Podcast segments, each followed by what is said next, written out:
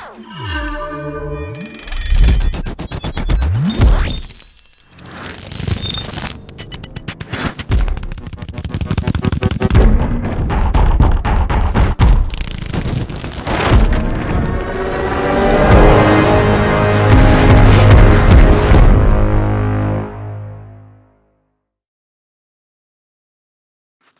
வணக்க மக்களே and welcome back to Tamil brand Raja. இந்த ஒரு பர்டிகுலர் பாட்காஸ்ட்டில் நம்ம என்ன பார்க்க போகிறோன்னா உலகத்திலே ரொம்ப சின்ன கண்ட்ரிஸ் பட் ரொம்ப பெரிய இம்பேக்ட் உள்ள சில நாடுகளை பற்றி தான் நம்ம வந்து இந்த ஒரு பர்டிகுலர் பாட்காஸ்ட்டில் பார்க்க போகிறோம் தொழில் ரீதியாகவும் சரி வர்த்தக பொருளாதார அரசியல் சார்ந்து சமூகம் சார்ந்து நம்ம கற்றுக்க வேண்டிய நிறைய விஷயங்கள் சோஷியோ பொலிட்டிக்கல் எக்கானமி அப்படின்னு சொல்லிட்டு எங்கள் சீனியர் ஸ்டாலின் எப்பயுமே சொல்லுவார். ஸோ அந்த ஒரு விஷயத்தில் இருந்து நம்ம ஆரம்பிக்கும் பொழுது எக்கனாமிக் மைட் தான் ஒரு சோஷியல் ஒரு ஸ்டெபிலிட்டியை வந்து தீர்மானிக்குது. பொருளாதார சூழ்நிலையை வச்சு தான் சமுதாயத்தில் ஏற்றத்தாழ்வுகள் இருக்கா? இல்லை அது ஒரு சரிசமமான ஒரு சமுதாயமா? ஈவன் ரொம்ப வளர்ந்த நாடுன்னு சொல்லப்படக்கூடிய மிகப்பெரிய நாடான ஆஸ்திரேலியா அமெரிக்கா இவங்கெல்லாம் கூட பொருளாதார ரீதியாக மட்டும் வளர்ந்துட்டு அந்த சமூக ஏற்றத்தாழ்வுகளை கண்டுக்காமல் விட்டதால் rich get richer poor get poorer அப்படின்ற கான்செப்ட் இந்தியா போன்ற வளரும் நாடுகளுக்கு மட்டும் பொருந்தாது. ஈவன் வளர்ந்த அந்த தேசங்களுக்கும் பொருந்தும். அங்கேயும் அந்த டிவைடு ரொம்ப ஜாஸ்தியாக இருக்குது மக்கள் வந்து போலரைஸ் ஆகிறதும் வன்முறை நடக்கிறதும். ஸோ அந்த மாதிரியான விஷயங்கள் வந்து நடந்துட்டுருக்கு. பட் சைலண்ட்டாக சில நாடுகள் வந்து சாஜஸ்ட்டு போயிட்டுருக்கு. உதாரணத்துக்கு ஸ்காண்டினேவியன் கண்ட்ரிஸை சொல்லலாம். ஸ்காண்டினேவியானா ஐரோப்பாவே நிறைய ஒரு எப்படி சொல்கிறது பெனின்சுலா அப்படின்னு சொல்லுவாங்க. மூன்று பக்கம் கடல் சூழ்ந்து ஒரு பக்கம் மட்டும் நிலத்தால் சூழப்பட்ட ஒரு பகுதியை தான் பெனின்சுலா அப்படின்னு சொல்லிட்டு சொல்லுவோம். இதற்கான சரியான தமிழாக்கம் எனக்கு உடனே மைண்டுக்கு ஸ்ட்ரைக் ஆகலை ஆக்சுவலி அதனால தான் நான் வந்து பெனின்சுலானே சொல்கிறேன் ஸோ அந்த பெனின்சுலா அதிகம் உள்ள ஒரு கண்டம் காண்டினென்ட் தான் ஐரோப்பா. அங்கே ஐபீரியன் பெனின்சுலா இருக்குது இத்தாலி கூட ஒரு பெனின்சுலா இது மட்டும் இல்லாமல் பால்கன் பெனின்சுலா இருக்குது கிரீஸ் கூட ஒரு பெனின்சுலா ப்ளஸ் நிறைய தீவு கூட்டம். இது மட்டும் இல்லாமல் மேலே பார்த்தீங்கன்னா ஸ்காண்டினேவியன் பெனின்சுலா. இந்த ஸ்காண்டினேவியன் பெனின்சுலாவில் இருக்கிற நாடுகள்னு பார்த்தீங்கன்னா ஃபின்லாண்ட் ஸ்வீடன் நார்வே மற்றும் டென்மார்க் அப்படின்ற அந்த தேசங்கள் இருக்குது ச சைஸ் அளவில் கம்பேர் பண்ணும்பொழுது நம்ம இந்தியா இந்த பிரேசில் போன்ற பெரும் நாடுகள் கூட கம்பேர் பண்ணும்பொழுது இவங்கெல்லாம் ரொம்ப சின்ன நாடு அப்படின்னு சொல்லி சொல்லலாம். பட் அவங்களுடைய அந்த சமூக ஒரு சிஸ்டம்ன்றது ரொம்பவே அட்வான்ஸ்டாகவும் ரொம்பவே மதிக்கக்கூடியதாகவும் இருக்குது அப்படின்னு தான் நம்ம சொல்லணும். எப்படி நீங்கள் அப்படி சொல்கிறீங்கன்னு பார்த்தீங்கன்னா சோஷியல் செக்யூரிட்டி ஃபஸ்ட்டு விஷயம். சோஷியல் செக்யூரிட்டி எதுக்குன்னா எல்லாருக்குமே ஒரு சம உரிமை நிலைநாட்டப்பட வேண்டும் அப்படின்றது தான் ஒரு ஒரு பேசிக்காக ஒரு அன்எம்ப்ளாய்டு யூத் இருக்காங்க லேடிஸ் இருக்காங்க ஹெல்த் ஒரு எல்டர்லி அந்த மாதிரி பீப்புள் இருக்காங்க. ஸோ அந்த நாடுகள் என்ன பண்ணுறாங்கன்னா அவங்களுக்கு அன்எம்ப்ளாய்டு யூத்துக்கு ஒரு மாதம் ஒரு ஸ்டைஃபண்ட் அமௌண்ட் மாதிரி போட்டு அவங்களோட சர்வைவல் நீட்ஸ் அவங்க வேறு எதுக்கும் திருட்டுக்கோ இல்லை வேறு எது மாதிரி எக்ஸ்ட்ரீமாக திங்க் பண்ணாமல் அவங்களுடைய பாசிட்டிவான ஒரு ஃப்ரேம் மைண்ட் அதிலே கொண்டு போகிறதுக்கு ஒரு அட் ஒரு வடிகால் தான் சொல்லிட்டு சொல்லலாம். இந்த பணம்ன்றது ஒரு பெரிய மேட்டராக இருக்காது. ஒரு இப்போ உதாரணத்துக்கு இந்தியாவில் வந்து ஒரு வேலை இல்லாத ஒரு நபருக்கு வந்து ஒரு ஐயாயிரத்துலேருந்து பத்தாயிரம் ரூபாய் மாதம் மாதம் பேங்க் அக்கௌண்ட்டில் போட்டால் எவ்வளோ பெரிய ஒரு சாதனையோ அதை வந்து அவங்களுடைய சராசரி குடிமகன்களுக்கு வந்து அவங்க சர்வசாதாரணமாக செஞ்சிட்ருக்காங்க. ஸோ இது வந்து ஒரு ஸ்காண்டினேவியன் கண்ட்ரிலேருந்து எடுத்துக்கக்கூடிய ஒரு விஷயம். அங்கே நிறைய அதே மாதிரி ரெனியூவபிள் எனர்ஜி அதாவது சுழற்சி முறையில் ஒரு ஆற்றலை எப்படி உபயோகப்படுத்தணும் அப்படின்ற விஷயத்தையும் அந்த குட்டி குட்டி நாடுகள் கிட்டேருந்து நம்ம கண்டு கண்டுக்கலாம்.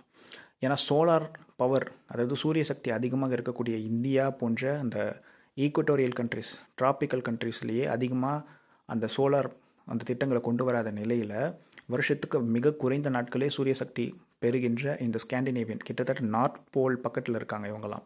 அதாவது வட துருவம் அப்படின்னு சொல்லப்படக்கூடிய பூமியுடைய நார்தன் மோஸ்ட் பகுதியில் இந்த ஸ்காண்டினேவியா அப்படின்ற தேசங்கள்லாம் இருக்குது இங்கே பனி வருட வருடம் முழுக்க ஹீட்டர்ஸ் தான் போட்டு வீட்டிலே இருப்பாங்களாம். என் நண்பன் சாண்டி கூட ஒரு சில விஷயங்கள்லாம் சொல்லியிருக்கான். ஸோ அந்த மாதிரி விஷயத்தை வச்சு பார்க்கும் பொழுது ஸோ ஸ்காண்டினேவியன் கண்ட்ரீஸில் இருக்கக்கூடிய அந்த மிக குறைந்த சூரிய ஆற்றலையே அவங்க வந்து அவ்வளோ ஆக்கப்பூர்வமாக பயன்படுத்திகிட்டு இருக்காங்க. நிறைய பேர் கேட்கலாம் சூரியனே தெரியாது அப்புறம் எப்படி நீங்கள் பயன்படுத்தலாம்? அப்படின்றது. அதற்கான தொழில்நுட்பங்களை அவங்க கொண்டு வந்து சூரிய வெளிச்சம் அந்த ஹீட் மட்டுமே இருந்தால் கூட போதும். அவங்க அப்சர்வ் பண்ணி அதை யூஸ் பண்ணுற மாதிரியான தொழில்நுட்பங்கள்லாம் வீட்டுக்கு மற்றும் இண்டஸ்ட்ரீஸுக்கு காமன் பப்ளிக் டிரான்ஸ்போர்ட்டுக்கு லைட்டிங்க்கு எல்லாத்துக்குமே ஹீட்டிங் நான் மு- முன்னாடியே சொன்ன மாதிரி ஏர் கண்டிஷனிங்கிறது அங்கே கிடையாது. இங்கே நம்ம ஊரில் தான் அந்த வெப்ப சூழ்நிலை காரணமாக குளிர் சாதன பெட்டி அங்கெல்லாம் ஒரு வெப்பமூட்டும் பெட்டி அங்கே தான் வச்சுருப்பாங்க. ஸோ இது வந்து ஒரு குட்டி நாட்டுடைய ஒரு பாசிட்டிவ் இம்பேக்டில் சொல்லலாம். அதே மாதிரி சுவிட்சர்லாண்டு ஐரோப்பாலே இன்னொரு தேசம் பார்த்திங்கன்னா இரண்டு உலகப் போர்களிலையும் வேறு எந்த பெரிய போர்களையும் கலந்து கொள்ளாத ஒரு தேசம் யார் சைடும் சாயாத ஒரு நாடு ரொம்ப சிறந்த நாடு அப்படின்னு சொல்லிட்டா சுவிட்சர்லாண்டு தான். இவங்க உலகத்துக்கே செஞ்சிலுவை இயக்கம் ரெட் கிராஸ் மூமெண்ட் நடத்தி யார் யாரெல்லாம் போரில் காயம்பட்டதோ அவங்களுக்கு மருந்து தான் போட்டாங்க. உலகம் முழுக்கவே ஒரு ஸ்டாண்ட் எடுத்து போயிட்டுருக்கும்போது இவங்க மட்டும் தனி ட்ராக்கில் போயிட்டு இருந்தாங்க. அதே மாதிரி இந்த ஸ்விஸ் சாக்லேட் ஆல்ப்ஸ் மலை தொடர்கள் பனிமலை தொடர்கள் சுவிட்சர்லாண்டுடைய ராஜர் ஃபெடரர். ஸோ இந்த மாதிரி சுவிட்சர்லாண்டை பற்றி பாசிட்டிவாக நினைக்கிறதுக்கான நிறைய விஷயங்கள் வந்து அந்த தேசம் வந்து நம்மளுக்கு வழங்கிட்டே இருக்கு. Swiss brands watch Rolex Tissot so பல்வேறு பிராண்ட்ஸை நீங்கள் வந்து சொல்லிகிட்டே போகலாம் ஆடிக்கிட்டே போகலாம் சாக்லேட் வந்து வேர்ல்டு வைட் பிராண்டட் ஒரு விஷயம் அப்படின்னு சொல்லிட்டு சொல்லலாம். அந்த மாதிரி அவங்க பிராண்டிங் விஷயத்துலையும் அந்த lakes Geneva lake Zurich lake even ஐநாவுடைய ஒரு சர்வதேச தலைமையகம் கூட ஜெனீவாவில் தான் நிறைய இருக்குது அப்படின்னு சொல்லிட்டு நான் கேள்விப்பட்டிருக்கேன். நியூயார்க்கு பிற்பாடு அதிக ஐநா தலைமையகங்கள் வந்து ஜெனீவாவில் தான் இருக்குது ஏன்னா அவங்க அமைதிக்கு பேர் போன நாடுன்றதால ஐநா சபை ஐக்கிய நாடுகள் சபை உலக ஒற்றுமைக்காக இருக்கக்கூடிய அந்த ஒரு நிறுவனமே அங்கே தான் இயங்கிட்டுருக்கு ஸோ அப்பேற்பட்ட ஒரு தேசம் ஒரு குட்டி தேசமாக இருந்தாலும் அதே மாதிரி அங்கே சராசரி ஒரு ஜிடிபியில் இருந்து டிவைட் பண்ணி per person capita per capita income ஒரு ஒரு தனிநபர் வருமானம் அப்படின்ற ஒரு ரீதியில் பார்க்கும்பொழுதும் லீச்சஸ்டைன் சுவிட்சர்லாண்டு லக்சம்பர்க் போன்ற கண்ணுக்கே தெரியாத புடி புடி மேப்பில் பார்த்தீங்கன்னா இங்கே சைஸே இருக்காது. ஒரு சின்ன டாட் தான் இருக்கும். அந்த மாதிரியான தேசங்கள் வந்து முப்பத்தி மூன்றாயிரம் டாலர்கள் நாற்பதாயிரம் டாலர்கள்னு சொல்லிட்டு ஒரு தனிநபர் வருமானம் வந்து இன்றைக்கு வரைக்குமே அவங்க வந்து கெத்தாக மெயின்டைன் பண்ணிகிட்ருக்காங்க இது எவ்வளோ பெரிய விஷயம் அப்படி சொல்லிட்டு பார்க்கலாம். ஏன்னா parti particularly considering two thousand eight அந்த பொருளாதார பின்னடைவுக்கு பின்னாலும் இந்த ரெண்டாயிரத்தி இருபது இந்த கொரோனா காலகட்டத்துக்கு பின்னாலும் கூட அவர்களுடைய வாழ்க்கை தரம் வந்து அந்த அளவுக்கு மெயின்டைன் பண்ணிகிட்ருக்காங்க அதே மாதிரி தான் சிங்கப்பூர். ஆசியாவில் பார்த்தீங்கன்னா Hong Kong Singapore even Taiwan ஹாங்காங்கும் தைவானும் டெக்னிக்கலி பார்ட் ஆஃப் சைனா அப்படின்னு தான் அவங்க சைனா சொல்லிக்கிறாங்க. பட் அவங்க ரெண்டு பேரும் சைனா கூட சேர விருப்பம் இல்லாமல் தனியாக போராடிட்டு தான் இருக்காங்க. அவங்களுக்கு ஒரு தனி ஐடென்டிட்டி கிரியேட் பண்ணிட்டு தான் இருக்காங்க.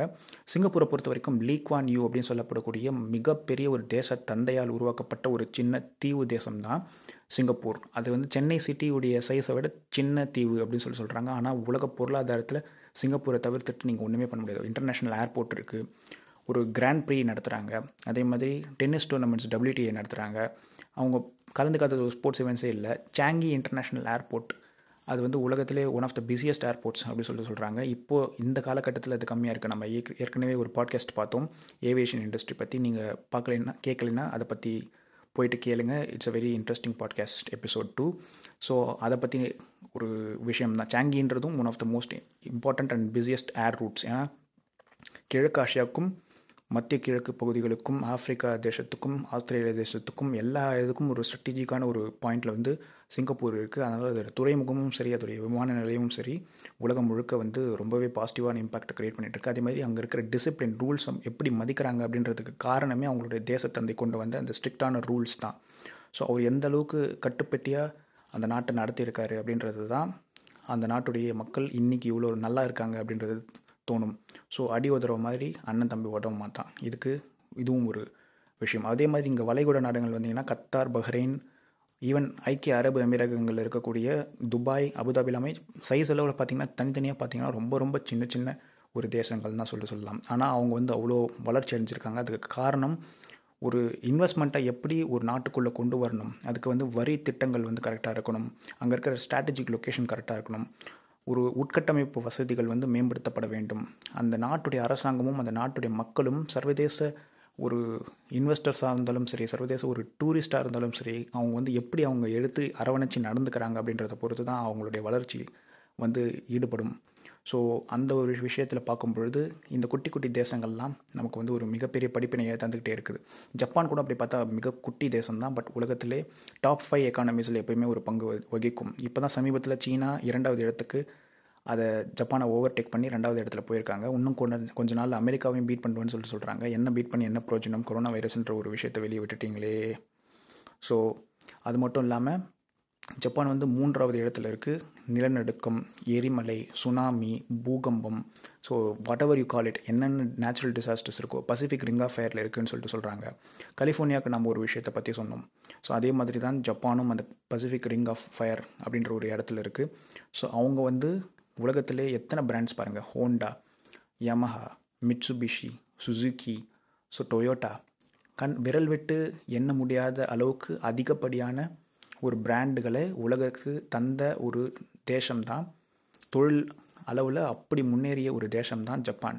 ஸோ எத்தனை விஷயங்கள் மனித ரூபத்திலும் சரி இயற்கை ரூபத்திலும் சரி வந்தாலும் அவங்களுடைய அந்த சுறுசுறுப்புக்கும் அந்த விடாமுயற்சிக்கும் வேறு எதுவுமே நிகராகாது. அனிம் அப்படின்னு சொல்லப்படக்கூடிய அந்த சீரீஸும் அங்கேருந்து தான் வேர்ல்டு வைடு காமிக்ஸ் ஆகட்டும் அந்த பாப் கல்ச்சரும் அவங்க வந்து ரொம்ப பக்காவாக பண்ணிகிட்ருக்காங்க ஆர்டிஸ்டிக் ரீதியாகவும் சரி சயின்ஸ் ரீதியாகவும் சரி டெக்னாலஜி ரீதியாகவும் சரி தொழில்நுட்பம் கலை எந்த விதத்தில் எந்த வடிவத்தில் நீங்கள் எடுத்தீங்கனாலும் ஜப்பான் அடிச்சுக்க ஆளே கிடையாது அப்படின்னு சொல்லிட்டு சொல்லலாம். அவங்கள்ட்ட தாய்மொழி பற்றும் மிகவு ஒரு பாராட்டப்பட வேண்டிய ஒரு விஷயம். எப்படி நீங்கள் ஜெர்மனிக்கு போகணுன்னா நீங்கள் ஜெர்மன் கற்றுக்கிட்டா தான் போக முடியுமோ அங்கேயும் ஜப்பானில் போய் வேலை பார்க்கணுன்னா நீங்கள் ஜப்பனீஸ் கற்றுக்கிட்டா தான் மட்டும்தான் முடியும். அதுக்கு இப்போவே அனின் பார்க்க ஆரம்பிச்சிருங்க அப்படின்னு சொல்லிட்டு ஒரு சின்ன ஒரு குட்டி டிட்பிட்டை போட்டுறேன். ஸோ அதே மாதிரி இன்னொரு டைனி தேசத்தை பற்றி நம்ம சொல்லணும்னா வெஸ்ட் இண்டீஸ் தீவுகள் கரீபியன் தீவுகள் அது மட்டும் இல்லாமல் ஃபிஜி இவங்கெல்லாம் ஒரு பேரடைஸ் ஆஃப் ஒரு சுற்றுலா அப்படின்னு சொல்லிட்டு சொல்லலாம். என்ன ஒரு குட்டி விஷயமா இருந்தாலும் அதை அவங்க எப்படி ஸ்ட்ராட்டஜிக் அட்வான்டேஜாக பயன்படுத்துகிறாங்கன்றதை பொறுத்து தான் அவங்களுடைய வெற்றி தோல்விகள்லாம் அமையும். ஸோ இதற்கு இந்த தேசங்கள்லாம் மிகப்பெரிய ஒரு படிப்பினை. ஸோ அந்த படிப்பினைகளை நம்ம பெரிய தேசத்துக்கு பொருத்தி ஒரு டீசென்ட்ரலைஸ்டு மோட் ஆஃப் கவர்னன்ஸை நம்ம பண்ணும் பொழுது மிகப்பெரிய வெற்றி நாமும் அடையலாம். பொருளாதார சமூக மற்றும் அரசியல் ரீதியாகவும். இதை சொல்லிக்கிட்டு இந்த பாட்காஸ்ட்டை இவ்வளோ நேரம் பொறுமையாக கேட்டமைக்கு நன்றி. அடுத்த வாரம் இன்னொரு பாட்காஸ்ட்டில் சந்திப்போம். அதுவரை உங்களிடமிருந்து விடைபெறுவது உங்களின் தமிழ் பிரான் ராஜா. பாருங்கும் தமிழ் பேசுவோம். Please do subscribe to this podcast and life haven done it உங்களின் சக்தி மகிழ்ச்சி மீண்டும் சந்திப்போம்.